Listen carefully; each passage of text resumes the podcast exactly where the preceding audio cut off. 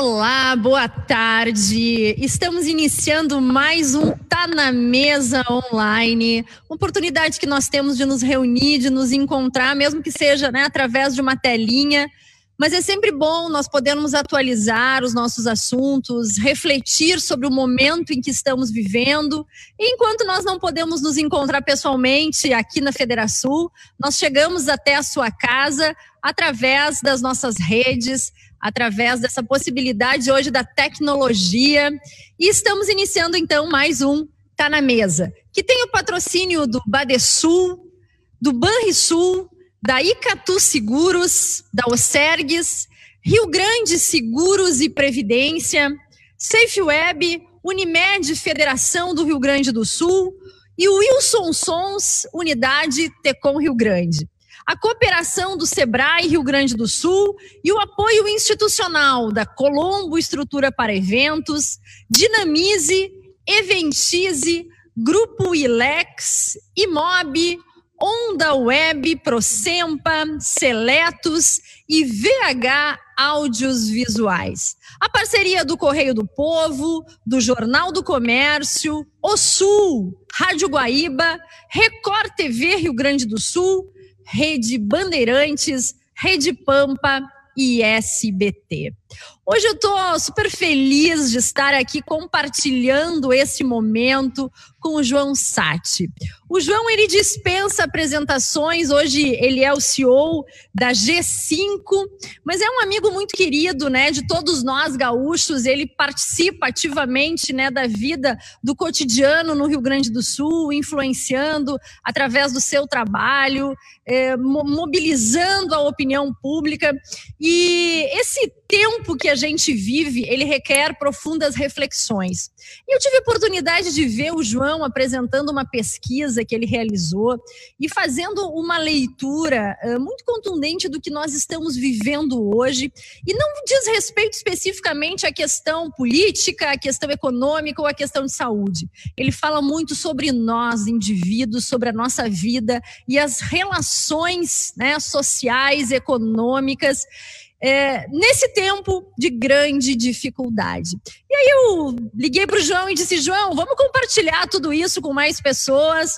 Acho que os gaúchos precisam né, ouvir essa, essa tua ponderação, essas tuas reflexões, e de imediato ele aceitou o nosso convite. Então, João, seja muito bem-vindo a esse nosso espaço. Obrigado né, por, por poder compartilhar conosco todo esse teu conhecimento, toda essa tua visão e especificamente o trabalho que tu vens realizando.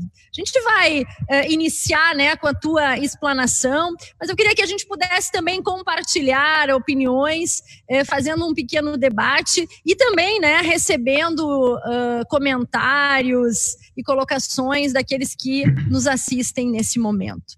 João Sati, seja muito bem-vindo ao nosso Tá na Mesa, nesse novo modelo, mas que tu entendes como ninguém, né?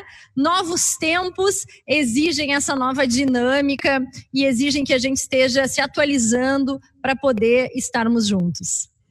Bom, em primeiro lugar, muito obrigado, Simone. Realmente foi muito, muito bem aceito o teu convite. Eu tenho uma enorme admiração por essa casa, pela Federação, um enorme respeito pela tua pessoa, pela tua condução enquanto líder. E, e para mim, hoje, estar aqui com vocês é quase como se a gente estivesse conversando numa grande sala, né, de uma forma extremamente confortável, e isso já está dentro desse novo, dito novo normal. Eu gostaria de pedir para todos o seguinte: eu tenho uma apresentação, tem uma quantidade importante de informação para passar. Uh, sugiro que eu faça a apresentação e que na sequência daí a gente abra para as questões, ok? Combinado. E assim, João, se tu nos permite, nós vamos colocar à disposição através do nosso site essa tua apresentação, né?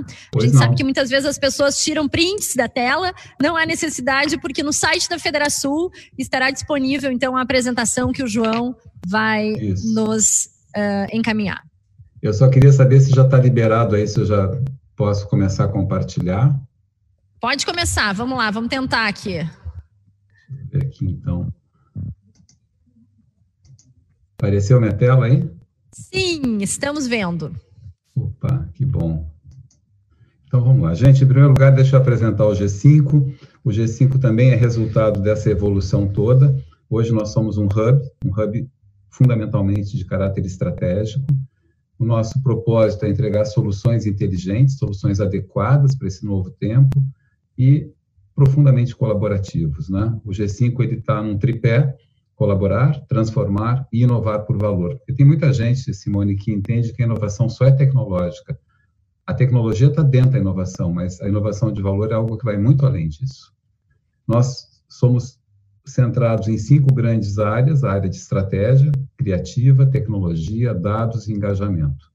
As nossas empresas, e hoje nós estaremos fazendo uma apresentação para vocês de um grande trabalho feito pela Sunbrand, que é a nossa empresa de consultoria, e pela TWF Competence.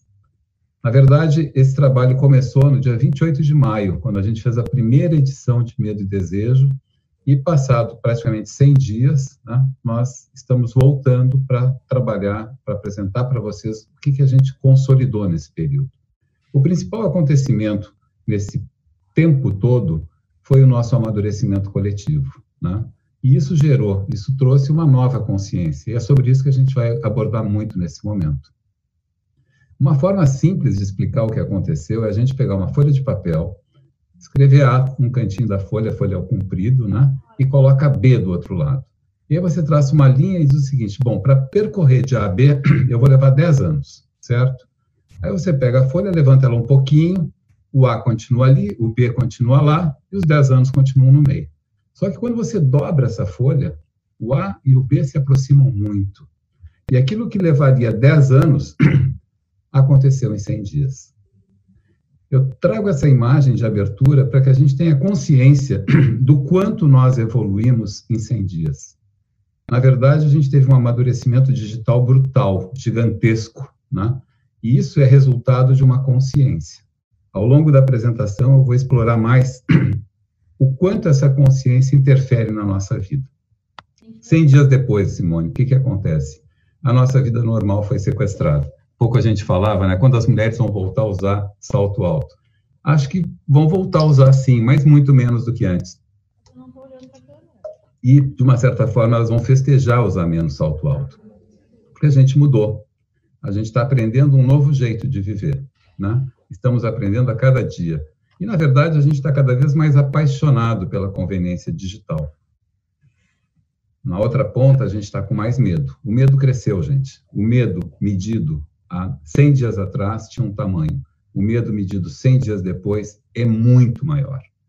E com isso a gente não tem como não ficar mais reflexivo, a gente pensa a vida e a gente pensa a sobrevivência em todos os aspectos. Sim, estamos perdidos, muito tensos, bebendo muito mais, dormindo muito menos, e o principal, gente, sonhando menos. Isso é terrível, né? Sonhando no sentido de olhar para frente. 70% dos pesquisados revelaram estar pessimistas quanto ao futuro. Isso dói, isso gera e traz uma falta de entusiasmo, uma falta de inspiração, uma falta de iniciativa e, principalmente, uma falta de acreditar. E quando você não tem nada desses elementos, você trava. E quando um começa a travar, e a gente está ligado numa grande cadeia, numa grande, num grande sistema, num grande ecossistema, quando começa a travar os elos, daqui a pouco trava a locomotiva. O pessimista queixa-se do vento, adora essa frase. O otimista espera que o vento mude e o realista ajuda as velas, ajusta as velas. É hora de ajustar, gente. Não tem, não temos a menor condição, seja como pessoa, seja como empresa, seja como empreendedor, funcionário, de esperar. Não espere. Durante todo o tempo, eu vou encorajar vocês que acelerem, mas acelerem com consciência. O nosso estudo, 100 dias depois, ele analisa o quanto a gente amadureceu, e esse amadurecimento é traduzido nessa nova consciência, e o quanto essa nova consciência mexeu no comportamento de todos nós. Então, olha só, gente, por um lado medo, por outro lado desejo. Em seguida eu vou explicar por que medo e desejo, mas eu, eu achei importante trazer primeiro essa informação. O medo vem da consciência, né? da consciência de tudo que está acontecendo, seja em relação ao Covid, seja em relação às consequências do Covid na economia.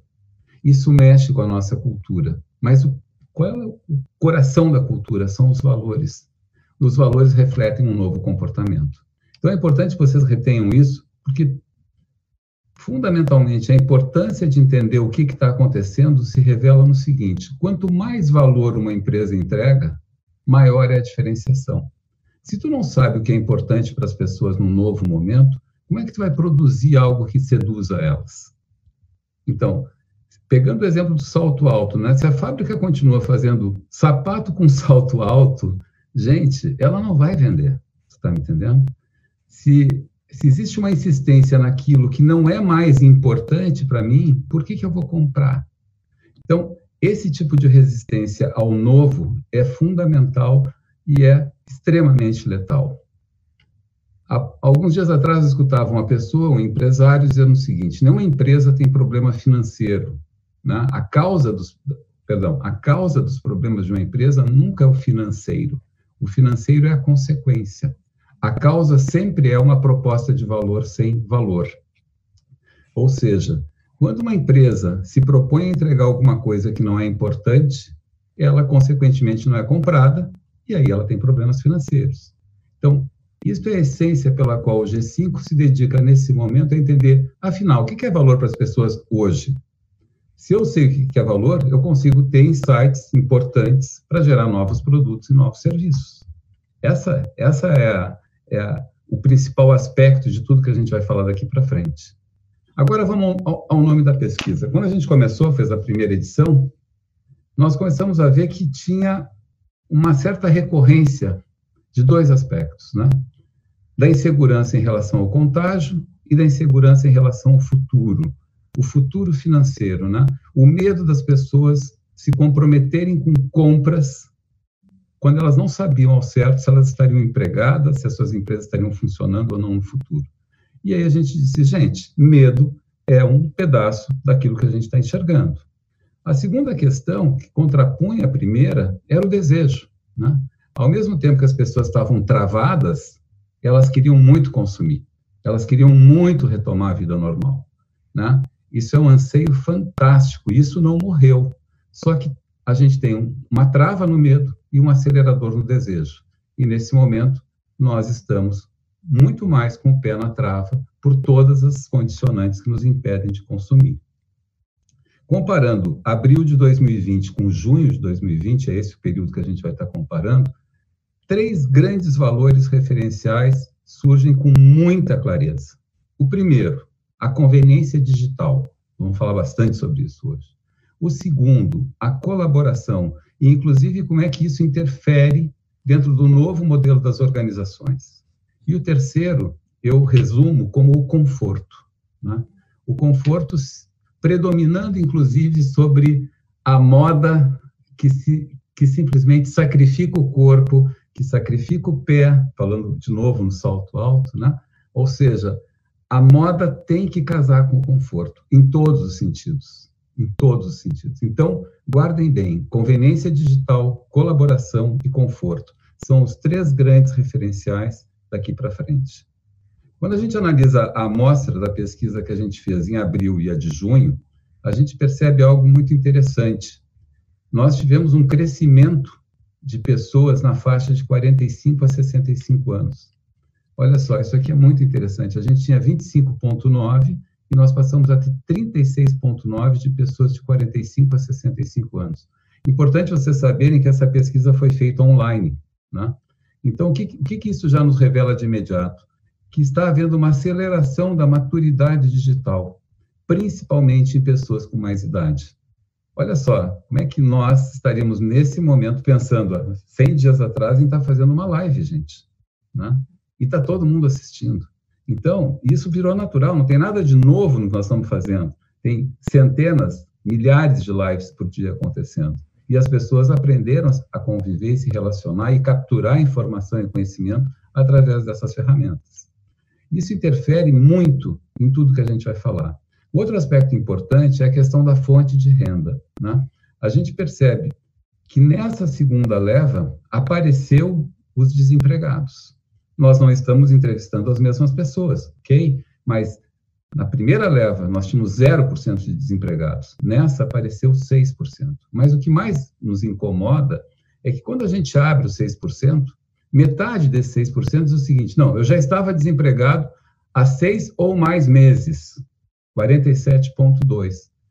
Mas o impacto vem quando a gente começa a observar os números de desemprego ocorridos nos últimos 100 dias. Gente, dobrou, são 52,8%. Ou seja, o volume de desemprego em seis ou mais meses é menor do que o volume de desemprego nos últimos três meses. Isto sim é um impacto monstruoso em todo o ecossistema. Porque ninguém é uma ilha.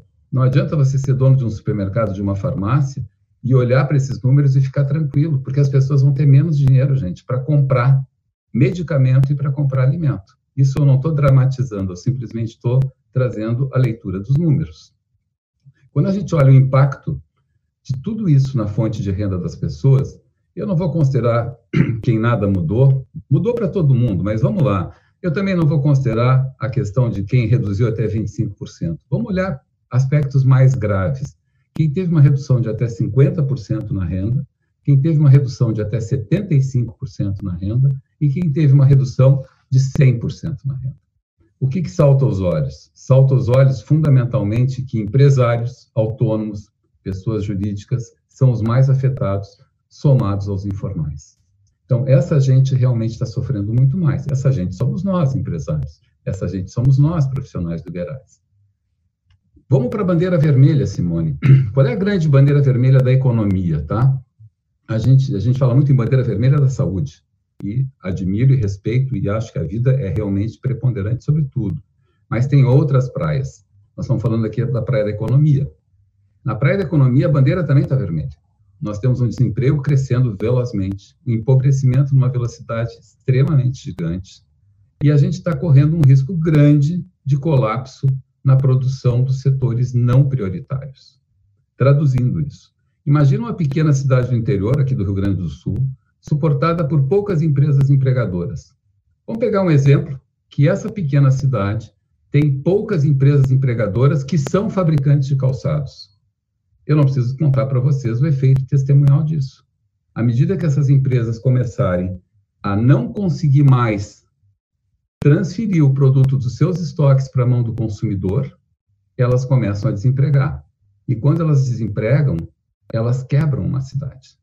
Então a gente tem um risco muito grande de colapsar vários, várias regiões, várias regiões, numa velocidade inimaginável nesse momento. Então, realmente, Simone, tem que destravar a economia.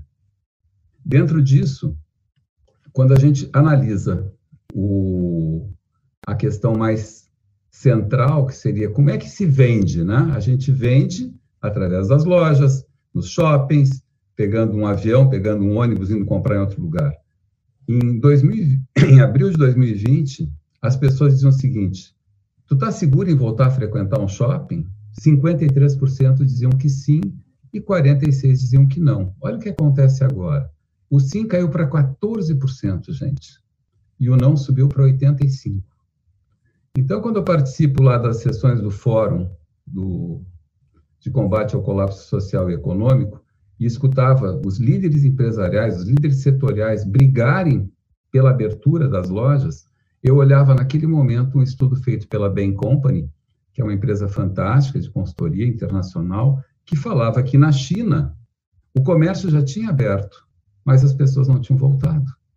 Então eu ficava silenciosamente preocupado e pensando: vem cá, e aí, abriu, e no dia seguinte, será que vai lotar de gente?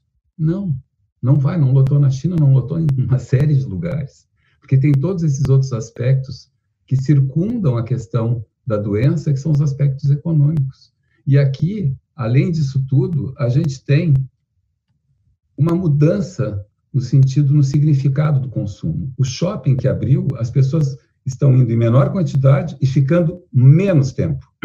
Elas vão para comprar alguma coisa, elas vão fazer uma compra destino. Vai, compra e vai embora. Né? A viagem é a mesma coisa. Só se viaja em necessidade máxima.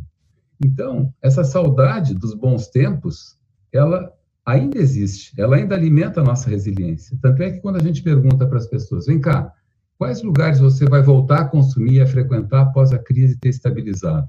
A coluna azul é abril, a coluna laranja é junho. Vocês podem perceber que a vontade, que o desejo não diminuiu, né? Universo do desejo, ele continua existindo. E isso é maravilhoso, gente. Só que a gente está travado, né? O medo está nos paralisando. Então, quando tu pergunta para as pessoas, quando é que tu vai voltar a frequentar esses estabelecimentos no mesmo ritmo de antes da crise? Gente, olha ali, 72,5% vai dizer, olha, gente, abriu, mas eu vou dar uns 30 dias, mais ou menos, para voltar a frequentar. Eu quero primeiro que a minha, a minha vizinha que vai no shopping hoje, eu quero esperar 15 dias para ver se ela vai ficar doente ou não. Aí depois eu vou. Então, esse depois eu vou atrapalha mais ainda. Né? Então, olha quantos óbices a gente tem para retomar esse ritmo. Essa mudança toda de comportamento de consumo em 100 dias, ela se apresenta também de uma forma muito clara nessa próxima lâmina aqui. Essa lâmina é de abril de 2020. A gente perguntava para as pessoas o que, que era prioritário para elas. E elas respondiam: comer bem, ter saúde e ter educação. Olha que interessante isso. Isso tem 100 dias, gente. Olha agora. Comer bem, saúde, educação. O que, que surgiu no meio disso aqui? O fator que é surpreendente: a tecnologia. Deliveries, internet para filme, para música, para live, para jogos artísticos, para ginástica.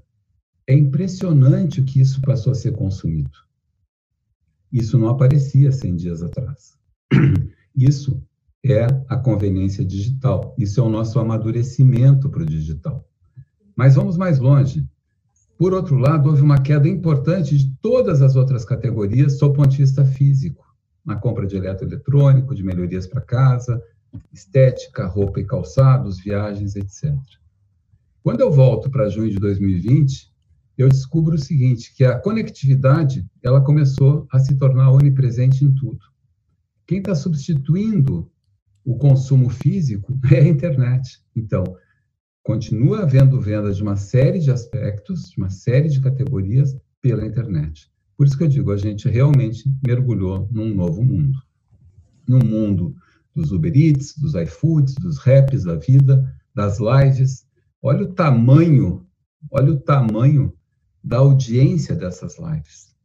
E atenção, elas são feitas pela internet elas não são mais feitas pelos veículos convencionais.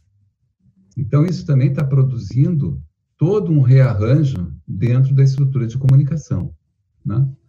A partir daí, o nosso próprio fórum, né, no qual eu tenho a, a honra, a oportunidade de ser o estrategista do, do Fórum de Colapso, a, ao combate, né, de combate ao colapso econômico e social, ele foi construído totalmente em cima da internet. E jamais teve qualquer momento em que a gente se, se valeu de algum veículo tradicional de comunicação. Esse fórum começou na primeira sessão, praticamente com 10, 12 pessoas, e as últimas sessões já está indo a mais de 100 pessoas participando.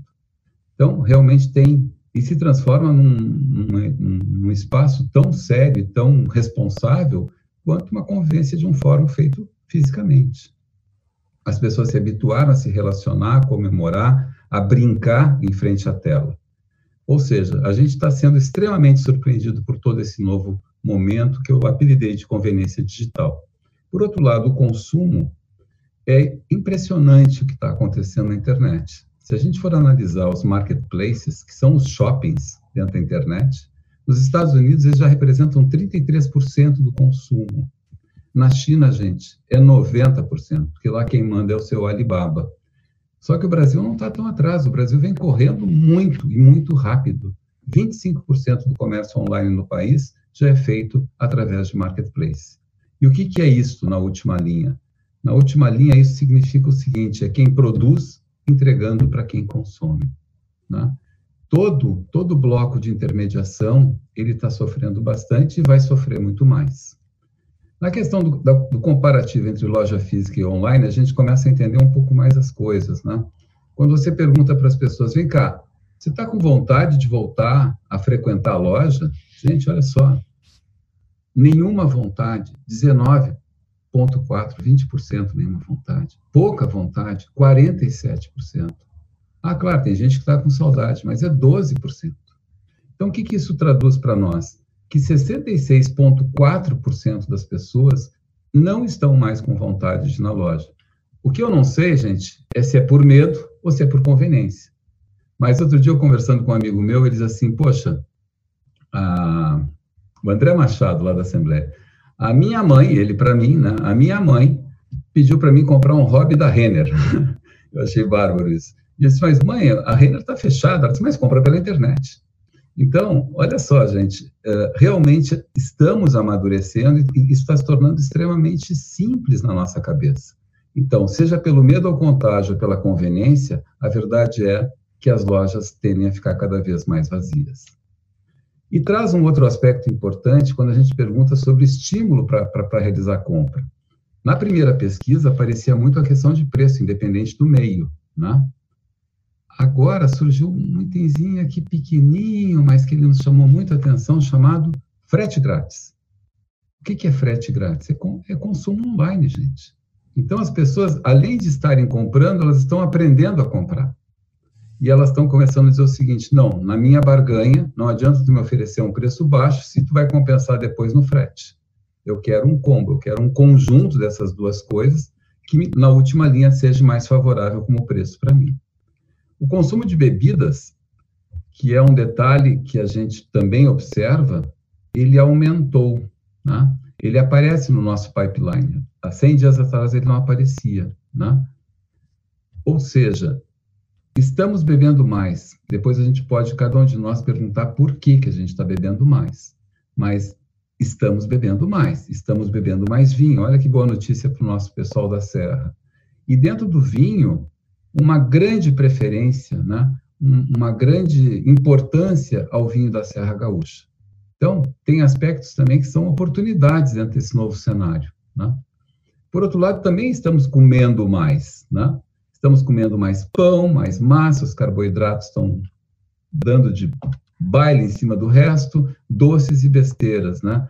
O que, que é isso, gente? Isso é angústia, isso é ansiedade, isso é vida sedentária. Né?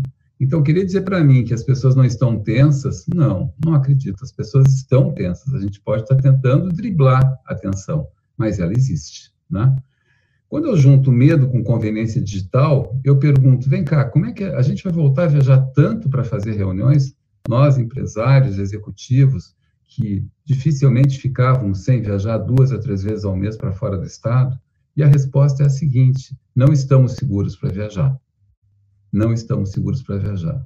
Por outro lado, estamos muito seguros para continuar conversando e fazendo tudo via online, esse próprio, essa própria live. E interessante, estamos trabalhando mais, estamos produzindo mais, estamos sendo muito mais objetivos, porque uma reunião na, na tela, ela dura muito menos tempo e fica muito mais claro, tu consegue observar as reações faciais das pessoas com muito mais objetividade, com muito mais foco. Então, essa nova vida, esse novo normal, ele está vindo também, gente, para nos trazer muito mais tempo disponível para produzir mais, ou até talvez para viver melhor mais. Né? É uma questão de como é que cada um constrói sua agenda. Quando a gente analisa os novos formatos da vida, é muito interessante. Tem uma pergunta que lá pela diz o seguinte: vem cá, o que pretende fazer com a tua vida depois do confinamento? tem 30% que são extremamente fiéis ao passado, Simone. Eles dizem o seguinte: a gente quer retornar à rotina de antes. Eu costumo brincar que é aquele sujeito que dorme de paletó e gravata, está entendendo? Ele quer voltar logo para a vida ativa. Só que 70% diz assim: não, não, eu não quero mais a rotina de antes. Eu não quero mais aquela prisão. Eu quero ter mais tempo para viver, né? E esse conceito de viver a vida com mais qualidade, ele emerge muito forte também. Por quê? porque a gente teve um choque olhando a morte. Né? Ontem eu assistia uma, uma live do, do Cláudio Gastal, e ele falava, me falou um número que me, me chocou muito, né? O que já morreu no Brasil nesses meses com Covid é mais do que morreu na Guerra do Vietnã. Então a gente começa a ver que a morte está perto, a gente começa a fazer um raciocínio em relação ao que viveu, ao que deixou de viver, a gente compara com as agendas tão importantes, com questões tão relevantes, sejam quais forem para cada um de nós, e chega à conclusão que, olha, boa parte disso eu podia ter trocado, ter ficado mais com os meus filhos, com quem eu amo, ou comigo mesmo, fazendo alguma coisa para o meu bem-estar, né? Então, isso está na cabeça das pessoas, está dentro da, do pipeline de cada um. 26% desses 70 querem uma mudança radical de vida. 36 eles dizem uma mudança média e apenas 7% dizem que é uma mudança leve. Então, a gente tem aí um número bem relevante né, entre mudança radical e mudança média. Nós temos 62% das pessoas querendo mudar. Para que, que serve todas essas, essas informações, gente? Para que a gente possa repensar os nossos negócios, repensar o que, que a gente pode oferecer para essas pessoas a partir desses novos valores. Como é que isso influencia na moda, né? Aqui é muito interessante essa influência na moda, ela, re, ela reduz tudo. Eu, eu acho fantástico, em primeiro lugar, moda para mim é tudo, é linguagem, é narrativa, mas a moda, ela definitivamente, a tendência casou com o conforto. Né? Então, pode até voltar a usar salto alto, Simone, mas vai ser muito mais confortável, o salto vai ser mais largo, não vai ser tão fino. Né? Por quê? Porque as pessoas vão estar muito, muito mais indoor. Esse é um aspecto importante, o redirecionamento do consumo. Nós consumíamos direcionados para o outdoor, da porta de casa para a sociedade. Nesses últimos meses, nós aprendemos a consumir da porta de casa para dentro de casa. E aí, essa questão de achar um tipo, uma solução de roupa, de vestuário, de modelo de vida, que seja bivolt, como eu chamo, é o melhor caminho, é a melhor opção. Né? Então, tudo, vocês vão observar que tudo vai caminhar para algo mais confortável, para algo mais essencial. O novo conhecimento, por outro lado, é extremamente forte nesse momento. Há pouco eu falava, né? Quer dizer, quando eu, quando eu vejo um crescimento de marketplace, eu pergunto: vem cá, e os vendedores das lojas físicas vão para onde? Vão trabalhar onde? Até bem pouco tempo atrás, a gente ia no shopping e tinha um sujeito atrás de um balcãozinho que, que nos cobrava ali um bilhetinho pelo tempo que a gente ficava. Esse sujeito foi embora. A gente fala com uma máquina agora. Né? Da mesma forma, os vendedores, de uma maneira geral, todo mundo que é balcão, seja qual for o tipo de, de atividade balcão, ela será substituída. Então, o que, que acontece? As pessoas já se deram conta disso nessa dobra do tempo, como eu mostrei para vocês lá no início. Consequentemente, olha o tempo que investiram na busca de educação. 66,3% investiu tempo e dinheiro em educação.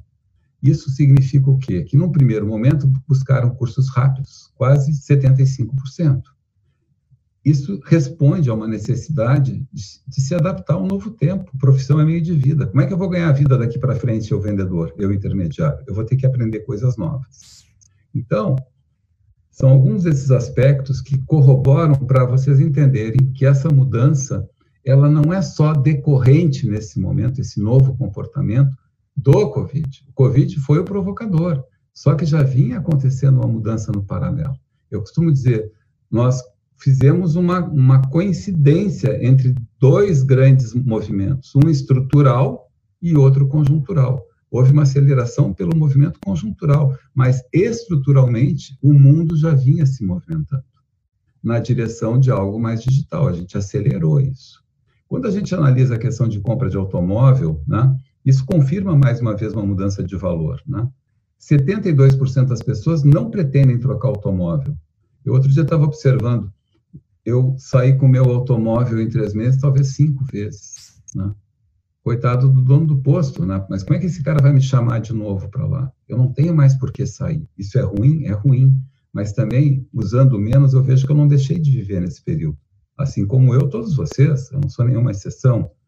Só que tem um detalhe: quando a gente pergunta o que, seria fator importante na troca de um veículo, ok, aceitar o veículo usado como parte de pagamento, isso aí também é normal, isso já acontecia antes, mas olha que interessante que aparece em segundo lugar.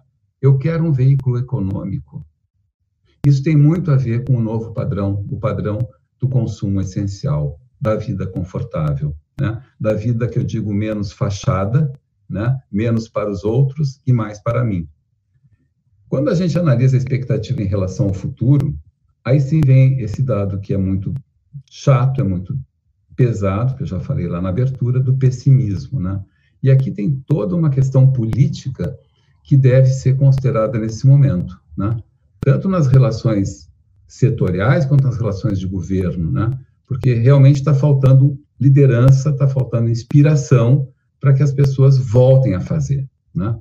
Uh, outro dia eu escutava um deputado comentar sobre isso. Ok, você pode estar em casa, né? o deputado Cherini falava isso. Você pode estar em casa, mas trabalhe em casa, faça em casa, se reinvente dentro de casa. Não pare. Né? O novo normal, então, ele traz consequências tanto para nós como pessoas. Temos restrições de curto e médio prazo, reconhecemos o tempo como algo extremamente importante para ser melhor utilizado. O trabalho em rede virou uma realidade. Cada vez mais nós vamos ter empresas com menos funcionários e mais pequenos fornecedores, o que nós vamos ver aqui no lado esquerdo, nas pessoas jurídicas, uma necessidade de reinventar a forma de trabalhar. As pessoas não querem voltar mais para os seus escritórios, isso é impressionante. Ontem fazia uma conversa com alguns empresários e, de uma forma em geral, todos estão reduzindo as suas, as suas, as suas instalações, porque as pessoas querem trabalhar muito mais em casa do que no ambiente de trabalho e fazendo quase que um, uma ou duas inserções semanais no ambiente de trabalho. Com isso, a gente vai ter uma aceleração também em novos modelos de organizações. Né? Eu, hoje, em função do tempo, eu não vou ter condições de apresentar para vocês, mas a gente vai ter mudanças muito relevantes no, na estrutura de poder das organizações. Isso vai impactar muito a todos.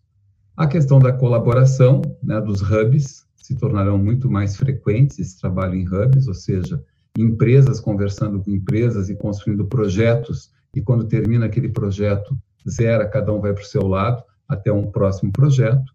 E a palavra transformação, ela, ela, ela se torna central nesse novo discurso. Né? A transformação, eu diria, não só digital, mas a transformação proposital, né? Qual é o propósito da minha companhia? Como é que eu transformo a minha companhia para ela ser mais atraente? Olhando um pouquinho para as pessoas, uh, essa expressão do consumo essencial, ela tem origem justamente naquilo que é dispensável, né? O essencial separado do trivial, né? Esse, esse é o ponto, né? Eu vivi 100 dias, eu, ser humano, confinado, e eu percebi que eu não precisava ter tudo que eu tinha. Eu percebi que eu posso viver com muito menos, e eu gostei disso. Então, não feito, não, não é uma informação obtida dentro da nossa pesquisa, mas de outras pesquisas que a gente teve a oportunidade de ler, aparece o seguinte: as pessoas, boa parte das pessoas dizem o seguinte: olha, eu não vou voltar a consumir tanto quanto eu consumia antes do Covid. Eu gostei desse novo, dessa, desse novo modelo. Eu estou vivendo melhor, está sobrando mais dinheiro no bolso, né? E ao mesmo tempo esse dinheiro não que está ficando guardado, mas ele está sendo endereçado para reformar a casa, para melhorar meu escritóriozinho dentro de casa, para comprar uma televisão nova, né? Ou seja, o consumo indoor. E, ao mesmo tempo, vem uma referência muito bacana, que é uma vida mais simples. Uma vida mais espiritualizada, uma vida mais orgânica, uma vida onde a gente tem mais tempo para estar tá com quem se ama, uma vida que se usa menos sapatos, se usa mais sapatênis, né? uma vida mais minimalista. Isso, gente, está crescendo absurdamente. Né? Nos jovens da geração Z, por exemplo, cada vez mais eles começam a falar em serem vegetarianos, serem veganos. As empresas que trabalham com produtos químicos, elas começam a ser questionadas. As redes sociais também entram muito forte nesse aspecto, com seus influencers. Né?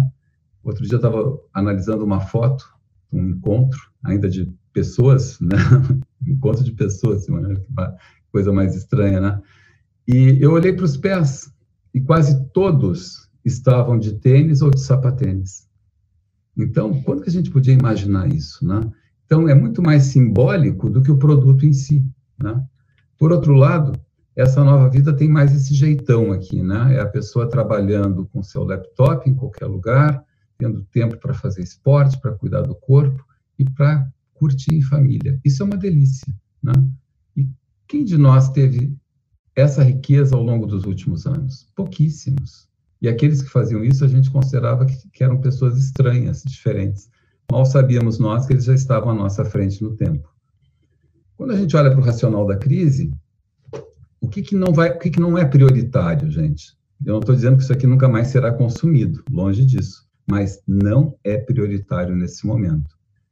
Tudo que se referia a luxo, né? Então, Até então se comprava muito carro por marca, agora vai se comprar carro por carro, né? Eu preciso de um carro, ok, eu vou procurar um carro econômico, de preço baixo, ele vai me levar de, do ponto A ao ponto B com a mesma tranquilidade.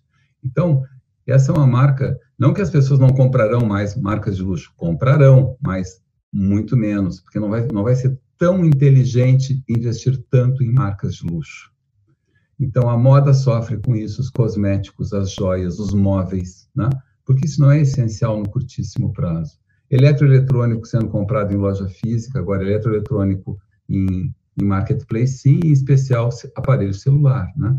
Restaurantes nem se fala, hotéis, a gente está vendo todo essa, esse risco que a gente vê, e as viagens com a queda impressionante. Né? Dentro disso, agora analisando um pouco, já me aproximando, Simone, do final da apresentação, é, quando a gente analisa a questão do ponto de vista empresarial, as empresas hoje elas estão numa situação bastante delicada, né? porque simplesmente a gente não sabe para onde ir. Né? No primeiro momento a gente corre para administrar o caixa, para ver o que, que dá para fazer dentro de um sentimento mais do coletivo, de não demitir pessoas, mas à medida que os dias vão passando, a gente vai percebendo, ou não é, que não tem muita solução. Então a gente recorre ao setor, a gente vai conversar com os amigos do setor. E, de novo, não existem muitas soluções setorialmente. O que a gente está preconizando lá no fórum e debatendo e defendendo, que sim, tem espaço para achar novas soluções se a gente trabalhar em cima das cadeias produtivas. Né? Essa é uma discussão muito bacana, essa discussão está evoluindo, está avançando, e isso pode ser a solução uh, de uma forma muito simples, muito quase prosaica, para resolver vários, vários setores do nosso mercado. Nada mais é do que sentarmos os diferentes atores da cadeia produtiva ao redor de uma mesa e buscarmos encontrar sinergias, oportunidades, mas fundamentalmente com um novo mindset. Não existe mais a questão de eu compro para vender o teu produto. E sim, eu colaboro para nós juntos vendermos o teu produto e fazermos o meu negócio girar. Isso vai levar um tempo. Quem não, quem não aderir a isso, quem insistir nas regras do passado, infelizmente vai ficar na estrada. E para finalizar, eu gostaria de trazer para vocês a ideia da cooperação, né? da cocriação. Quanto mais espaço eu tenho para discutir, maior a minha soma de competências, mais ideias, mais relações, mais oportunidades, inclusive para sairmos da crise de uma forma muito mais inovadora e muito mais competitivos. Isso só vai ocorrer com cooperação.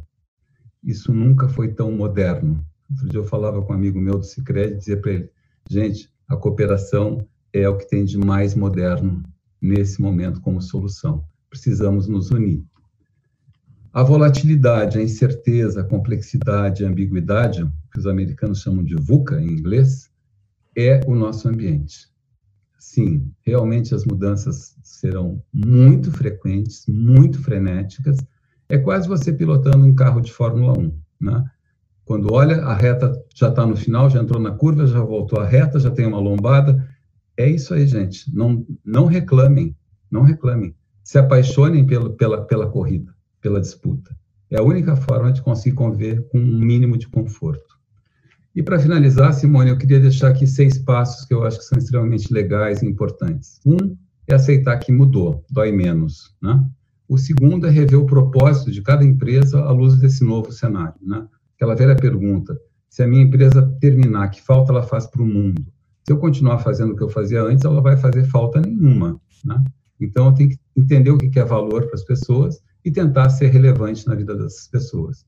Para isso, com certeza, Cada um de nós vai ter que redesenhar a sua, a sua organização, vai ter que rever o skill das pessoas, as especializações. Infelizmente, quem não tiver preparado vai dançar. Então, sim, estudem, busquem novos conhecimentos, novos aprendizados. O quarto ponto é olhar para o portfólio de produtos e dizer assim, o que, que sobra, o que, que é importante disso que eu criei até agora. O quinto ponto, que eu acho extremamente inteligente, que é uma frase do Jeff Bezos, né? Olhe menos para a concorrência e mais para as pessoas, né? Porque quem diz que o teu concorrente é inteligente sabe o que, tem que fazer nesse momento. Não perde tempo olhando para a concorrência. Olha o que, que mudou na vida das pessoas, dos teus clientes, dos clientes que tu gostaria de ter, e trabalha em função disso. E o sexto ponto é fazer. Faça, erre, mas faça, não espere. Não trave, não aumente o medo. É isso aí, Simone. Estou com vocês aí para a gente conversar agora. Muito obrigado, gente. João, parabéns, que delícia, né? Ficar te ouvindo aqui, especialmente muito rica essa tua apresentação em função uh, dos dados e da relevância dessa pesquisa que foi que foi feita e agora né, nessa sistemática de apresentação. É, eu comentava antes que não precisava fazer print, porque a gente vai disponibilizar a, a, pesquisa. Mas eu mesma fiz alguns prints, mandei para meu filho, mandei para colega de trabalho. Eu disse, gente, é, é, muito verdade isso que a gente acabou de ver. E tem colegas aqui, João, tu vai ver depois vários cumprimentos, né, uh, pelo, pelo trabalho, pela apresentação. Mas uh, tem colegas da, da Federação que estão dizendo que já vão pegar é, é, esse, essa nossa live aqui uh, e replicar para os seus colegas na sua comunidade, porque entendem que é, é, esse é o momento da gente fazer essa reflexão profunda e tirar proveito de toda essa situação, né? Eu acho que nós todos, eh, sem dúvida, fomos impactados, né? É, e vamos precisar nos readaptar, nós vamos precisar nos reinventar, pessoalmente e profissionalmente. E tem algo é, que, para mim, eu queria começar, né, te provocando aqui, é com relação a essa mudança de rotina. Eu sou uma da, daqueles 70% das pessoas ali que vão mudar a sua rotina. Eu não sei vocês, mas eu nunca trabalhei tanto quanto nesses últimos tempos, né, esses últimos 100 dias. Mas eu percebo que o meu trabalho ele é muito mais eficiente, porque eu não tenho deslocamento, uh, a gente tem muito mais eficiência nas relações, quando a gente faz uma reunião, ela tem uma pauta, ela tem um tempo de duração, Uh, tem alguns aplicativos até que em uma hora eles terminam, eles caem e a gente tem que recomeçar. Então, pessoal, nós temos que ser objetivos a gente consegue prestar mais atenção. Então, quando a gente faz reuniões virtuais, uh, a sensação que eu tenho é de que a gente presta mais atenção no interlocutor, a gente presta atenção no que a pessoa está dizendo e, e acaba sendo muito mais produtivo. E a questão da qualidade de vida tá? uh, com a nossa família, para mim está sendo assim surpreendente. Tenho um filho de 16 anos e nós nunca convivemos tanto quanto nós estamos convivendo nesses uh, últimos 100 dias, enfim, e está sendo incrível essa experiência, tanto para ele quanto para mim, a família, marido, enfim, porque a gente percebe, né, que a simplicidade ela é muito resolutiva e ela uh, demonstra o quanto a família é importante. E aí tu falavas aqui na questão da conveniência digital e o conforto. Então nós estarmos na nossa casa podendo produzir isso também é muito revelador. E aí parece que antes a gente tinha né, que cumprir algumas obrigações. Então, eu tenho que sair às sete horas de casa, eu tenho que estar disponível na empresa. Imagina se eu dissesse para o meu cliente ou uh, para o meu colaborador: não, eu estou trabalhando em casa. Isso era inadmissível. Isso era assim: não, a pessoa é preguiçosa, ela não está se dedicando como deveria. E até mesmo nós nos cobrávamos, né, uh, enquanto gestores, as nossas equipes também. Não, tem que estar das 8 da manhã às 6 da tarde produzindo na empresa. Então, uh, João, eu queria que a gente pudesse aprofundar um pouquinho mais isso a partir da tua percepção, né? O quanto nós fazíamos pelos outros né? e o quanto nós fazíamos em função de uma imagem que nós tínhamos que representar. E a vida filtro hoje está me parecendo. Uh, uh, muito verdadeiro, no sentido de que até nas redes sociais a gente percebe que pessoas estão usando menos filtros. Né? Se eu tinha que ter uma aparência, eu tinha que tá, sair de manhã às oito até a noite maquiada, impecável, bem vestida, e agora eu consigo, né? Ser de óculos, não preciso dar lente, a gente pode estar com a cara lavada, porque é, esta é a vida real. Isto vai permanecer, João? Ou tu imaginas que no momento que voltar às atividades, né, como a gente vivenciava janeiro, fevereiro, anos atrás, as pessoas voltam a ser o que eram antes? Eu, eu, eu entendo que sim, que vai permanecer para algumas pessoas. Né? Tem pessoas que são adictas, são viciadas uh, numa, no personagem. Né? E isso não vai mudar. Né? elas não vão conseguir mudar. Mas já aquelas que vinham desconfortáveis ao longo do tempo, elas vão aproveitar essa oportunidade e vão realmente entender que o novo real, e falasse há pouco, eu achei bacana, o novo real que é o real, né? que é uma vida mais real, mais simples, a vida é como é, né? Todo mundo tem as suas necessidades básicas, todo mundo tem seus desejos. Então, o que eu vejo é que a gente está entrando num novo portal do tempo. E essa mudança, ela, ela é muito mais profunda do que a gente está vendo em 100 dias. A gente está apenas começando, né? Mas a gente passou do portal, né? E ele, no seu conjunto de, de vantagens que já está nos mostrando, ele vai dizer para nós o seguinte: poxa, voltar para quê? É burro voltar para trás. Então, a hora que tu resolver a equação econômica da tua vida, como é que tu vai sobreviver com dignidade, tendo essa vida mais conveniente? Por que que tu vai voltar atrás? Por que, que tu vai deixar de ter esse tempo com teu filho, com teu marido, com as coisas que tu ama, para voltar a ter uma vida alucinada para agradar os, aos outros? Né? Então, essa consciência é muito profunda. Quando eu falo a questão da morte, é porque tu vai lá e diz assim, quantas vezes eu deixei de fazer coisas legais para mim ou para quem eu amo em função de ter uma reunião com fulano de tal, sabe? Uhum. Até que ponto é importante a reunião com fulano de tal? Então, essa consciência sobreveio. Então, eu te diria o seguinte, esse novo normal, se é que ele tem uma, uma síntese, eu diria que ele é libertador. Né? Ele é muito libertador. E com isso eu vejo que as marcas de luxo vão perder muito espaço, porque elas eram um passaporte social, né? Então, tu usar uma bolsa de X mil reais, ou dólares, ou relógio, qualquer, enfim, são elementos que começam a ser dispensáveis, né? Porque o que vale é você, é o que você é, não o que você representa. Tem um amigo meu que me fez um comentário outro dia que eu achei brilhante. Ele disse o seguinte, João, as pessoas não lembram muito do que a gente fala. As pessoas não lembram muito do que a gente mostra mas as pessoas jamais esquecem aquilo que a gente fez elas sentirem. Então, a questão dos relacionamentos, o que tu faz o outro sentir é o que fica. E eu acho que isso é um valor de casa, de família, né, de relacionamento verdadeiro. Isso vai predominar. Agora, tem gente que não vai valorizar isso como nunca valorizou, ok. A gente não vai nunca ter uma sociedade homogênea, né? O que eu vejo é que nós vamos ter nichos mais uh, relevantes, com pessoas com características mais evidentes, né? Uma sociedade menos preconceituosa, graças a Deus, uma sociedade mais plural, graças a Deus, né? Então, veja só quantas coisas boas a gente tem uma sociedade menos preconceituosa, mas isso depende de nós, né? Porque nós somos a sociedade. Perfeito. E e, e, quando a gente se dá conta de que nós não precisamos. Eu sempre tinha né, essa máxima e aprendi isso desde cedo, né?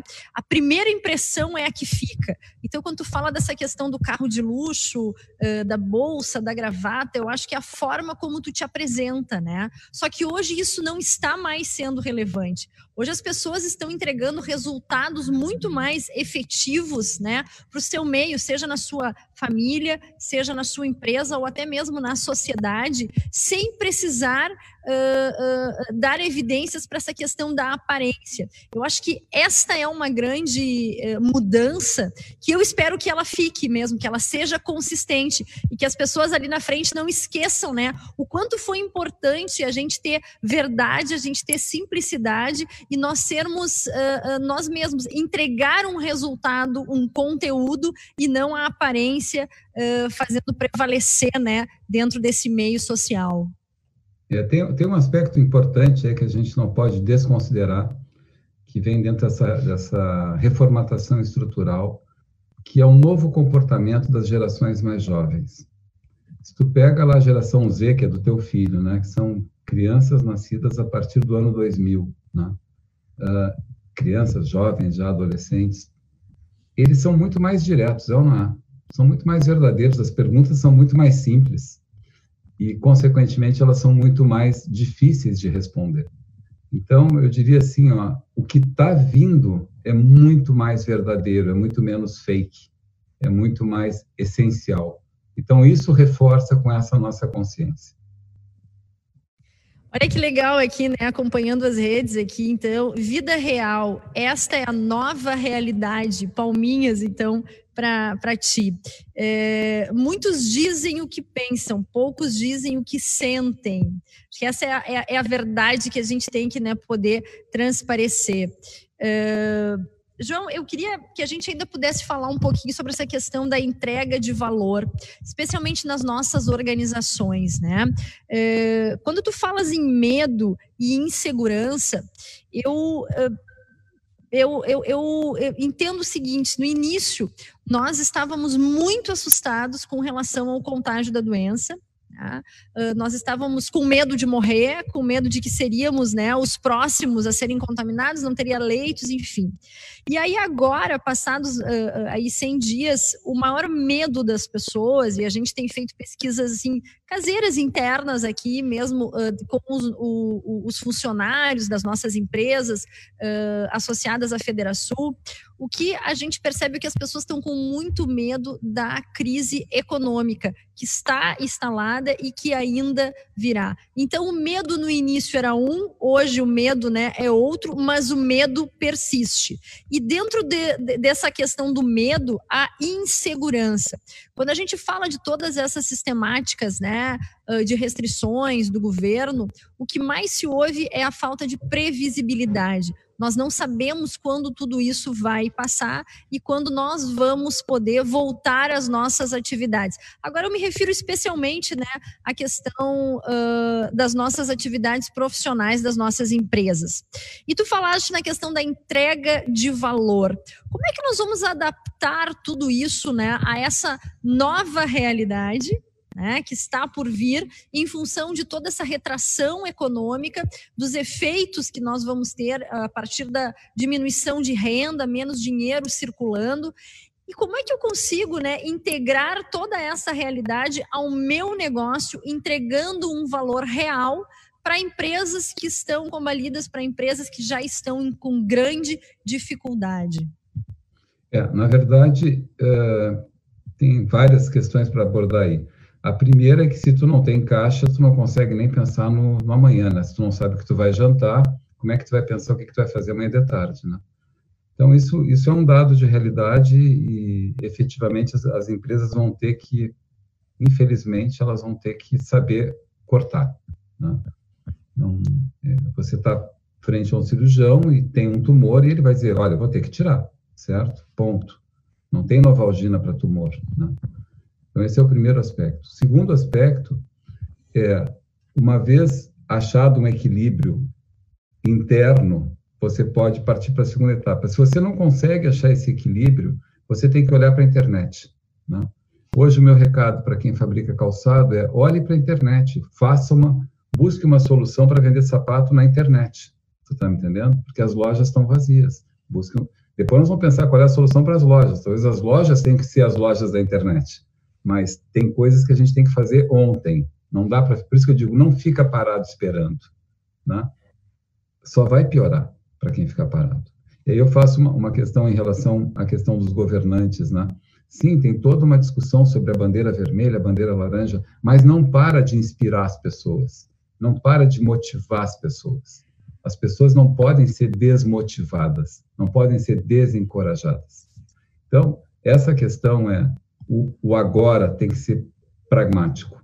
O segundo ponto é a questão da agenda de transformação da empresa.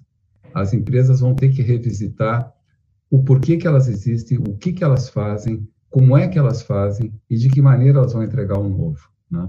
Por isso que nós, do G5, investimos tanto em informação nesse momento. Informação é combustível. Se eu sei o que, que realmente é importante, fica mais fácil eu agir como bússola como colaborador para os meus clientes para encontrarem caminhos, né? atalhos principalmente. Então, esse tem sido o nosso trabalho nesse momento. Construir uma agenda de transformação, que não é simplesmente fazer a transformação digital. Por isso que eu falava no início, né? A inovação não é só digital, é inovação de valor. É muito mais amplo que isso. O digital está presente na inovação? Em boa parte, sim, mas não é tudo, né, gente? Não é só por aí. Essa é a questão. É, é, no início, né, uma das tuas primeiras telas, tu falava sobre entusiasmo e inspiração. Para mim, empreender é um ato de fé, um ato de coragem, e, e nós temos um trabalho social muito relevante, né? Nós, como empresários, porque o melhor programa social que existe, sem dúvida, é o emprego. E nós geramos essas oportunidades para muitos gaúchos, brasileiros, enfim. E quando a gente fala de entusiasmo e inspiração, nós precisamos ter uma mente serena, né, para poder nos sentir inspirados, para poder pensar diferente e suportar toda essa carga, né, de dificuldades. Como é que a gente pode, eh, João, permanecer inspirados, permanecer entusiasmado diante de tantas dificuldades? O que nos faz né, mudar esse nosso mindset? Porque agora a gente está muito focado no problema. Como é que a gente vira essa chave? Sei que é, claro que é muito difícil para ti, né, poder dar esta resposta de como fazer, mas uh, de que forma a gente deveria refletir junto com os nossos, né, próprios colegas de trabalho ou mesmo no nosso ambiente familiar, para que a gente voltasse a ter entusiasmo, voltasse a ter inspiração, porque a inspiração ela precisa, de, na minha opinião, né, de um ambiente sereno. A gente tem que estar aberto para o novo. Uh, para poder receber também toda essa energia. Só que é um momento de extrema dificuldade. Como é que a gente vivencia isso e consegue virar a chave? Olha, uh, me vem a seguinte imagem, né? Começou o domingo, tu, tu acordou, tu está meio cansada, aí tu não toma banho porque é domingo, daí tu fica com a roupa de pijama, vai ver TV. Lá pelas quatro da tarde, tu não tem mais nem força para pegar o controle remoto, né? Tu já pede para alguém pegar para ti, né? Então, essa imagem que me vem agora, a gente tem que tomar banho, gente, a gente tem que acordar, né? Esse é o primeiro ponto. E o segundo é que tem que fazer um, eu diria assim, tem que, tem que re, reprogramar o nosso cérebro para uma nova realidade. Eu entendo, pessoalmente, cada vez vai ter menos emprego, Simone. Esse papel do empresário social, de seu empregador, eu acho que ele ficou um pouco lá para trás, tá? Eu acho que o empresário é muito mais um agente de mobilização de trabalho do que geração de emprego. Então, as pessoas vão ter que ter mais empresas, né? EIL, sei lá o nome que vem a ter esse negócio todo, mais mini cooperativas, e vão ter que descobrir que elas têm que acordar todo dia de manhã para conseguir comer de noite, né? Aquela situação quase paternalista de que a empresa está lá, o meu emprego, o meu espaço, eu, isso está ficando para trás. Tanto é que, se você for estudar os novos modelos de organização, eles são muito diferentes disso. Eles são grandes ecossistemas, onde vários players se juntam para produzir aquilo que antigamente uma empresa produzia verticalmente. Então, nós vamos ter que, gente, buscar mais conhecimento, e aí oportunidade para toda essa área do ensino. Nós vamos ter que ter mais coragem, entender que coragem é seguir em frente apesar do medo do desconhecido a gente tem que agir, Simone. Senão, quando for 10 da noite, tu vai pedir para alguém tirar o teu sapato, de tão cansada que tu vai estar, tá, entendeu? Essa mudança ela é fundamental. E tem uma a história nos revela um momento maravilhoso na Segunda Guerra, quando Churchill chamou a comunidade, a sociedade inglesa, e disse o seguinte: eu só posso prometer para vocês sangue, suor e lágrima. Nós temos que trabalhar, gente. Nós temos que defender. Então, esse é o momento de defender cada um a sua sobrevivência de uma forma muito digna, mas muito, muito firme. Não vejo outro, outro caminho. Trabalho, né? Essa é, a, essa é a palavra. E, e, é por isso que nós, aqui da Federação, a gente defende tanto né, a flexibilização dessas medidas impostas pelo governo para que as pessoas possam trabalhar, possam produzir, porque isso é fundamental. A gente ficar né, sentado em casa uh, uh, esperando, e muitos colocam aqui os comentários que a gente está vendo agora aqui, uh, ficar esperando e, e, que o governo faça por nós, que as oportunidades venham, apareçam, batam na nossa porta, isso não vai acontecer. Então, nós precisamos trabalhar. Na verdade, nós é, mas não podemos. Eu, mas eu acho que ficar esperando também o governo é uma atitude refém, é uma atitude paternalista por parte das pessoas. Né? O governo está fazendo o melhor que pode. Né? O governo não tem a capacidade de fazer milagre. Eu acho que as pessoas é que têm que se movimentar. Né? É muito fácil. E até porque quem carrega né? né? esse Estado, nosso país nas costas, somos nós, trabalhadores, empresários. Quem carrega a nossa então vida somos nós. Né? E está na hora da gente assumir isso como um dado de verdade e fazer, gente. Fazer. Né? Reinvente-se, crie, tem solução. Olha só, o Carlos, eh, diretor comercial da Record TV, ele diz o seguinte: João, como é que tu vês o comportamento dos grandes grupos de comunicação do Brasil e no Estado? Ameaças e oportunidades. Abraços e parabéns, adorei o conteúdo. Olha, Carlão, é o seguinte: o que eu vejo é que vocês saíram muito fortalecidos da crise. Os veículos de comunicação foram muito favorecidos e reconhecidos, melhor do que favorecidos, reconhecidos, porque eles têm a confiança, né? eles têm a segurança da informação. Então, uh, as fake news foram derrubadas pela solidez das true news, né? das notícias verdadeiras geradas pelos grandes conglomerados de comunicação. Então, acho que esse é um aspecto extremamente relevante. Né? Agora, a questão de como, como é a vida daqui para frente, de novo, todo mundo vai ter que se reinventar e vai ter que, eventualmente, mexer até na estrutura dos produtos. O caminho que, que, se, que se apresenta não é mais o caminho de olhar o mercado como um todo, nem tão pouco segmentos de mercado. Cada vez mais a gente vai ter que trabalhar para nichos de mercado. Então, isso talvez nos leve a ter uma programação nos veículos mais pulverizada, mais nichificada. Uma expressão nova que vocês vão ouvir com muita recorrência para o futuro é o marketing de comunidades. Cada vez mais as pessoas vão se agregar, vão se uh, estruturar em tribos, né? em comunidades que gostam de vôlei, gostam de gastronomia, gostam de, enfim, whatever. Né? E essas comunidades têm que ser o alvo, no meu entendimento, de toda a ação de mercado. É muito mais relevante tu trabalhar com uma comunidade do que trabalhar para todas as pessoas. A gente, até ainda abordando né, essa questão dos grandes grupos de, de comunicação, a gente tem né, a TV aberta, que todas as pessoas têm acesso, só que hoje eu acho que é, cada vez mais está se buscando conteúdos específicos. Essa tua última colocação foi pertinente, né? Uh, grupos de afinidade. Então, é, hoje o conteúdo que a internet está nos disponibilizando, né, é, é, é incrível, é, é, infinitamente, né, é muito maior do que a TV aberta. E ainda nós não temos, uh, todos os brasileiros não têm acesso à TV a cabo, TV fechada, enfim, a própria tecnologia. Antes a gente dizia, João, que a TV ela ditava moda.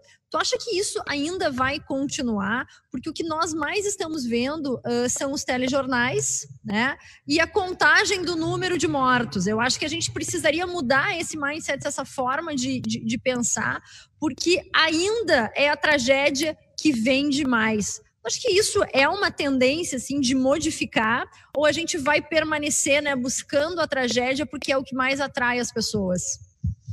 É, eu, eu, eu realmente não tenho uh, competência para julgar a qualidade de programação. Né? É, é, algo que eu desconheço. Né? O que eu posso dizer é que uh, as águas sempre procuram o mar. Né? O rio procura o mar. E se eu não encontrar a solução no caminho, eu desvio, vou procurar o mar por outro caminho. E o que, que é o mar nesse momento? É a internet. Então as pessoas acabam buscando a informação onde ela existe. Né? Se eu só se eu ligo a televisão e só vejo drama, eu acabo indo para outros canais de comunicação, de interação, tu está me entendendo? E encontro alternativas. É, é riquíssimo quando tu vai olhar o que, que de novo está acontecendo, né? Eu tenho tido a oportunidade de conversar com muitas empresas inteligentes, com muitas pessoas interessantes, e é impressionante o que tem de coisa para fazer, né? o que tem de oportunidade. Tem pessoas que, inclusive, me dizem o seguinte: olha, seu projeto é tão bacana, mas eu já tenho cinco na frente, eu não posso me comprometer com esse, entendeu? Então, tem uma abundância de oportunidades. A questão é que a gente está olhando para trás. E quando fica olhando para trás, tu olha para o passado, e o passado não tem energia. Né? É que nem tu visitar o cemitério e visitar um berçário. Né? Onde é que está a energia? Está no berçário. Só que pra, no cemitério estão aquelas pessoas que já foram construindo história, né? O fulano, aqui está o Borges de Medeiros, e lá no berçário está o Zezinho. mas o Zezinho pode ser o novo Borges de Medeiros, está entendendo? Então a gente tem que olhar mais para frente, gente, menos para trás. E tem que apostar. A nossa cultura é uma cultura muito de fazer e dar certo. A gente tem uma preocupação enorme de agradar os outros, uma preocupação enorme de fazer sucesso. E a gente tem muito medo de errar. E esse medo de errar trava. Então, não espere o governo, faça. Né? O governo vai te aplaudir se fizer algo bacana e gerar mais impostos, gerar mais oportunidade de trabalho. Eu acho que também tem assim uma certa uh, dependência psicológica do que, que o governo vai dizer. Né? Vamos ser mais liberais nesse momento, sabe? Vamos, vamos tomar a iniciativa da nossa vida, vamos tomar o comando da nossa vida, sabe? Aí, aí, aí eu começo a achar que vai ter game, sabe? Quando as pessoas estão com mais entusiasmo, estão com mais energia, aí vai faltar agenda. A Suzana eh, Velhinho, ela coloca o seguinte, João, os veículos de comunicação estão cooperando pelo marketing eh, das comunidades, na medida em que defendem muito o seu próprio propósito? Não, acho que não tem nada a ver, Suzana. Uh, comunidade com o propósito individual de uma empresa, entendeu? Eu acho que é óbvio que cada empresa vai defender a sua continuidade, vai defender o seu interesse, né? O que a gente tem é que pensar que quem nesse momento se propor, essa é a linha de raciocínio que eu defendo, olhar para o mercado e cortar o mercado por comunidades de interesse, vai ter mais atratividade, vai ter mais foco para poder entregar valor. Né? Por exemplo, um exemplo rápido para vocês. Eh, eu fui surpreendido ao longo dos últimos meses quando eu descobri o tamanho do potencial de consumo da terceira idade.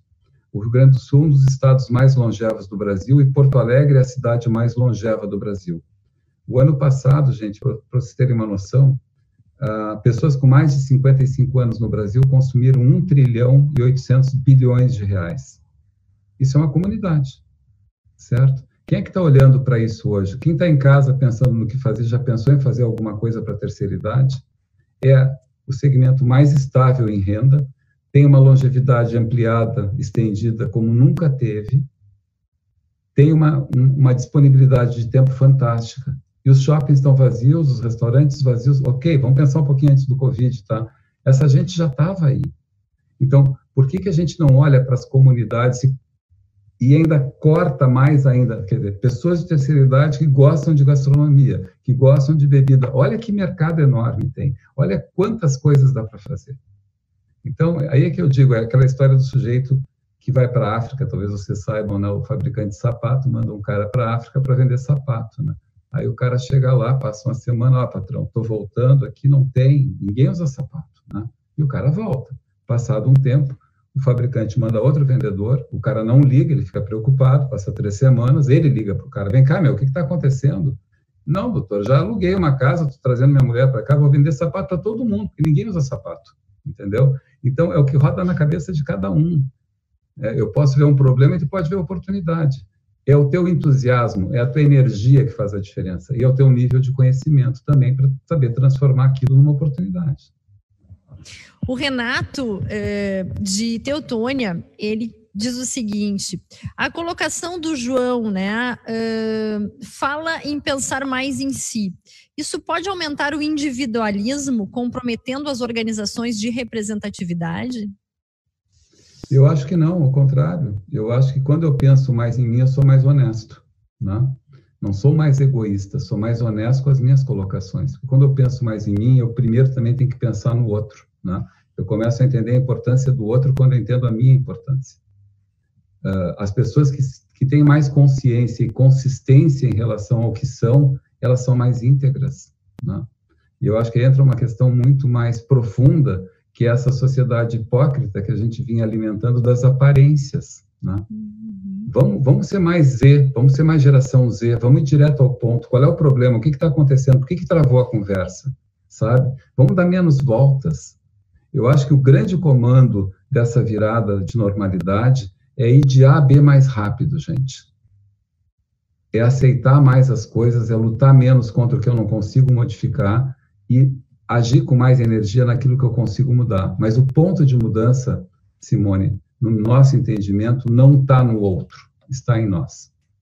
É a nossa mudança, porque enquanto eu, eu, eu relevo, eu direciono a possibilidade, o poder da mudança ao outro, eu estou perdido. Se o outro não quiser me dar a chance, eu não consigo entrar no ar.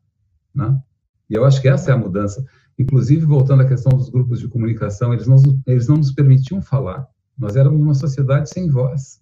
Hoje nós temos voz. Agora, olha quanto ódio veio para as redes sociais. Uhum. Foi um horror, mas tinha que vir.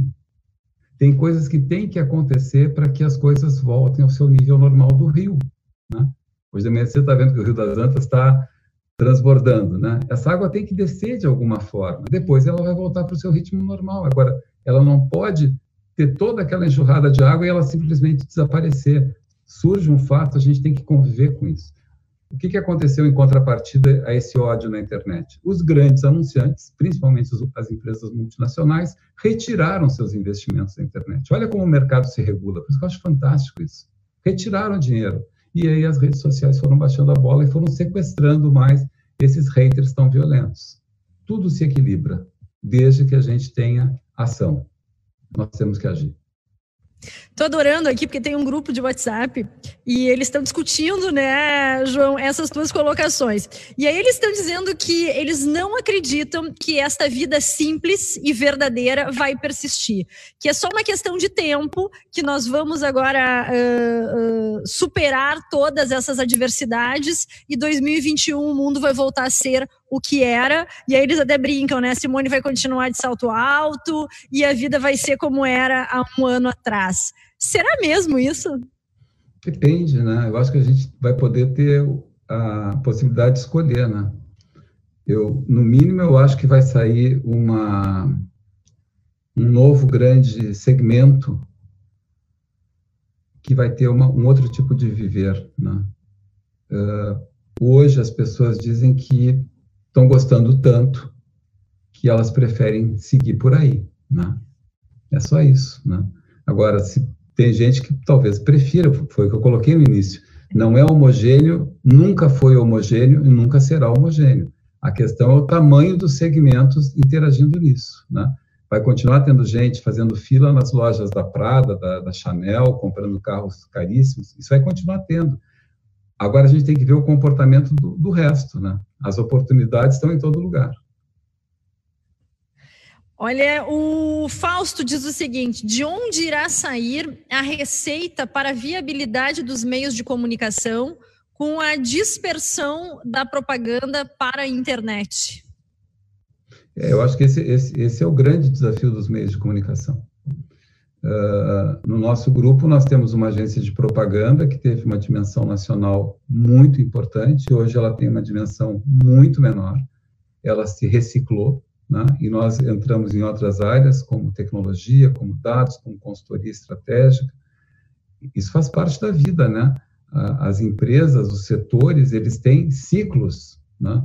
Eu costumava dizer, e até naquele documento que eu te mandei, eu falei sobre quando o Henry Ford lançou o modelo T, as madames da época, as madames londrinas e, perdão, as madames nova-iorquinas diziam, não, não vou entrar nessa coisa fedorenta, engordurada, essa coisa era o modelo T, né?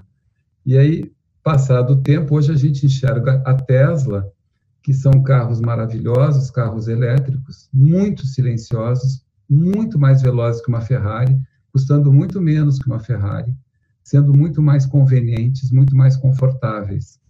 Então, o que, que eu estou dizendo? Eu saí da charrete para chegar no carro elétrico, né? Cadê as charretes? Ou as carruagens, né? Hum. Há gente ainda que, se for a Nova York, vai lá no Central Park, tu dá uma volta de charrete, paga 15, 20 dólares, mas a turma está comprando Tesla, né? Então, é por aí, vai ter gente sempre olhando para o ontem, né? Mas a grande questão, nós, empresa, é quem está olhando para daqui para frente e em que tamanho e que velocidade a gente consegue recuperar o nosso faturamento. Talvez não com os mesmos produtos, talvez não com os mesmos consumidores, mas a gente não pode confundir a, o nosso propósito com, com, que, com aquilo que a gente faz. Quando essa pessoa pergunta a questão da televisão, eu digo, vem cá, o teu negócio é televisão ou é meio de comunicação? O teu negócio é informar ou é formato? Né? Então, essas discussões de caráter, eu diria, mais open mind, mais estratégicas é que elas têm que predominar, que a gente se apaixona pelo que faz e não por aquilo que a gente se propõe a estar tá fazendo, né? Televisão, para mim, é um formato. É quando a Zero Hora fez a, a criação do jornal digital, né? E a Andiara, com muita sabedoria, falou para mim o seguinte: João, o jornal não terminou, o que está mudando é, é a forma dele.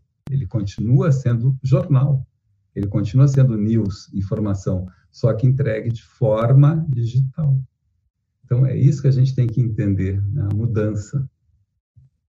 O Carlos, é, é, acho que é bem pertinente, ele coloca o seguinte, ó, importante ressaltar, da, da Record, né, é importante ressaltar que com as fake news nas redes sociais e na internet, a TV aberta e os veículos de credibilidade sairão fortalecidos em audiência, sem dúvida, né? A gente Verdade, precisa total. ter a informação verdadeira e hoje esse mundo de fake news, né, cada vez mais a gente percebe que aumenta essa falta de credibilidade e até nós mesmos, né, uh, acabamos replicando ou uh, falamos alguma coisa, ah, mas eu vi, tá, mas quem falou? Ah, não, eu vi, eu recebi um post no meu grupo e tal, e isso cada vez mais está disseminando, né, fake news. Então a gente precisa da da credibilidade, sem dúvida, uh, dos grupos de comunicação, especialmente da TV aberta, e eu concordo, porque é uma forma né, da gente ter a informação verdadeira chegando até nós.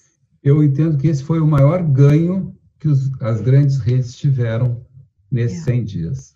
Elas recuperaram enquanto fonte de uma forma gigantesca. Então, parabéns, porque realmente, quando tu quer uma informação fidedigna, procure um veículo convencional de comunicação. Nós estamos precisando encaminhar para o encerramento, está um papo super gostoso, João. É, mas eu queria ainda trazer, né, uma amiga, ela colocou aqui no meu particular, assim, no WhatsApp, e ela diz o seguinte: Simone, eu tô achando bárbaro, né, essa, essa, esse bate-papo de vocês, essas informações todas, mas eu uh, fui dispensada na semana passada da minha empresa e estou uh, entre aqueles que estão desesperados, sem perspectiva nenhuma. Como é que uh, eu vou enxergar né, esse novo normal a partir de uma realidade que eu não vou conseguir mais sustentar a minha família e dar aos meus filhos aquilo que eles merecem? Então, acho que é um desabafo e muitos estão nessa mesma condição, né, João? Como é que a gente pode, algumas palavras de incentivo é, para que se vivencie tudo isso e que a gente consiga né, ter serenidade para fazer esse enfrentamento, essa travessia. Olha, a história está cheia de exemplos maravilhosos de superação. E a gente só se energiza quando a gente parte da verdade. Né? Tem muitos dias que eu acordo e digo, nossa, eu não tenho vontade de sair da cama, né? Como todos, né? A gente fica, ah, mas o que, que vai me fazer sair da cama? Então, a primeira coisa é assim, é sentar e falar a verdade com todos ao teu redor. Né? Olha, o padrão baixou, nós vamos ter que apertar o cinto, todo mundo vai ter que ir à luta. Eu, eu gosto muito da simplicidade, sabe, Simone, das coisas ditas de forma clara e objetiva para não ficar dúvida. Então, terminou, gente. Nós não vamos mais ter dinheiro para almoçar e jantar. A gente vai almoçar ou vai jantar? Estou falando em termos figurados, certo? Vamos ter que baixar o padrão e vamos ter que todo mundo ir para a rua né, ir para a rua no bom sentido, vão ter que buscar dinheiro de alguma forma, vamos nos reinventar. Ah, a tia sabe fazer bolo, tia, começa a fazer bolo, vou fazer um post, nós vamos botar na internet, vamos começar a vender bolo, né? Ou seja, eu acredito que com um trabalho digno, correto e apaixonado por um sonho, a gente sai da crise. Agora, ficar esperando, ficar reclamando, ficar dizendo que não tem saída, sem mudar a atitude, realmente essas pessoas vão ter muito problema. E eu estou enxergando ali atrás o Sebrae, né, o Sergos, tanta gente bacana atrás aí nesse painel. Eu acho que as soluções estão aí, gente. Tem que procurar um novo conhecimento. E tem que passar um, um tempo de cinto apertado. Isso é verdade. João, para encerrar, eu queria que tu pudesse, né, em algumas palavras, resumir o que te motivou uh, uh, a fazer essa pesquisa e trazer né, o medo e o desejo como tônica dessa nossa discussão e algo que está hoje, né, balizando aí a, a tua vida. Eu acho que tu é apaixonado pelo que tu faz, a gente percebe muita verdade nas tuas palavras, né? Acho que é, é, isso é fundamental. E como é que tu resumiria isso para todos nós, né? Medo e desejo diante deste momento de pandemia e de mudanças consistentes na nossa sociedade. Eu sempre quis traduzir para mim coragem, né? Era uma coisa que sempre mexeu comigo, foi coragem. E durante muito tempo eu não encontrei né, uma resposta para coragem, porque a coragem ela te depara, né, ela te coloca face to face com o medo e com o desejo, com a vontade, né?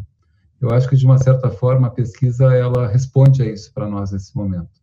E nós, como grupo de profissionais, vivemos isto. E essa pesquisa nasceu da nossa vontade, da nossa curiosidade de querer saber como é que os outros estavam vivendo. Se isso era só nós que estávamos sentindo ou se os outros estavam sentindo também. E, de uma certa forma, o universo conspirou e a gente constatou que não era só nós que estávamos sentindo, né? E a gente acabou revisitando o nosso cesto de produtos, o porquê que a gente existia como empresa, e graças a Deus a gente achou um caminho maravilhoso para sair da crise, né? Então, eu digo para vocês, Vale a pena, gente. Acreditem em vocês. Que legal. João, se tu tivesse aqui eh, presente, né, pertinho de mim, eu nesse momento estaria te entregando um presente, né, como uma forma de agradecer eh, essa tua disponibilidade, o teu carinho de aceitar esse nosso convite. Farei este presente chegar às tuas mãos, né, uma cuia de chimarrão da Federação para a gente poder celebrar essa nossa tradição, manter esta tradição gaúcha. E eu quero te agradecer, eh, de fato, com muito carinho. Acho que as tuas palavras foram super importantes para nós nesta quarta-feira chuvosa. A gente brinca que iniciamos né, o ano com uma estiagem muito forte no Rio Grande do Sul. Aí fomos abalados, estamos sendo abalados pela pandemia, eh, uma crise econômica sem precedentes né? falta de confiança também com relação ao futuro e agora uh, todas essas mudanças climáticas, enfim, que estão nos trazendo chuva, está tá, tá, tá trazendo vento, está trazendo Ai, muita ansiedade para todos nós, mas nós vamos superar tudo isso, sem dúvida. Eu acho que cada vez mais nós temos que nos fortalecer e trabalhar, cooperar, trabalhar em rede, buscar uh, uh, o que nos une. E a Federação uh, acho que é até interessante, né? A gente estava vendo esses números aí agora semana passada, está aumentando o número de pessoas que estão se associando às nossas entidades filiadas, está aumentando o número de entidades buscando essa representação da Federação. Eu acho que em momentos de crise nós precisamos cada vez mais nos unir. Isso que os gaúchos estão fazendo, né? A união ela está prevalecendo, isso fará a diferença para nós encontrarmos caminhos mais seguros para trilharmos. Então, muito obrigado pela oportunidade de estarmos juntos. Esse material todo, que é muito rico, vai estar disponível uh, no site da Federação. E o João, né, através das suas redes também, vai estar disponível, porque tem muitas pessoas aqui te cumprimentando, João, outras, né, também deixando alguns comentários. Isso tudo, sem dúvida, enriquece também o teu trabalho enquanto profissional. agradecer a todos vocês e em especial a ti, Simone. Muito obrigado. Que bom, pessoal. Uma boa tarde a todos. Na próxima quarta nós nos encontramos. E quem tiver oportunidade né, e curiosidade também, hoje à noite, às 19 horas, nós vamos estar fazendo uh, uma live falando né, sobre todos esses impactos uh, uh, econômicos da pandemia. Vamos trazer o Dr. Zimmermann, né? E também muitos dos nossos colegas aqui da Federação, é um timaço né, de empreendedores, cada um no seu meio uh, na, na, sua área de atuação, vai trazer um pouquinho da sua realidade nesse momento. Então, hoje às 19 horas, também no Facebook, uma live com o Ricardo Zimmermann, né, que é um epidemiologista, vai nos falar sobre de que forma nós podemos né, encarar essas, essas questões da pandemia e nós vamos falar também sobre os aspectos econômicos. João, um beijo, muito obrigada. Obrigado, e a todos Simone, uma boa tarde. Valeu, gente. Obrigado. Boa tarde.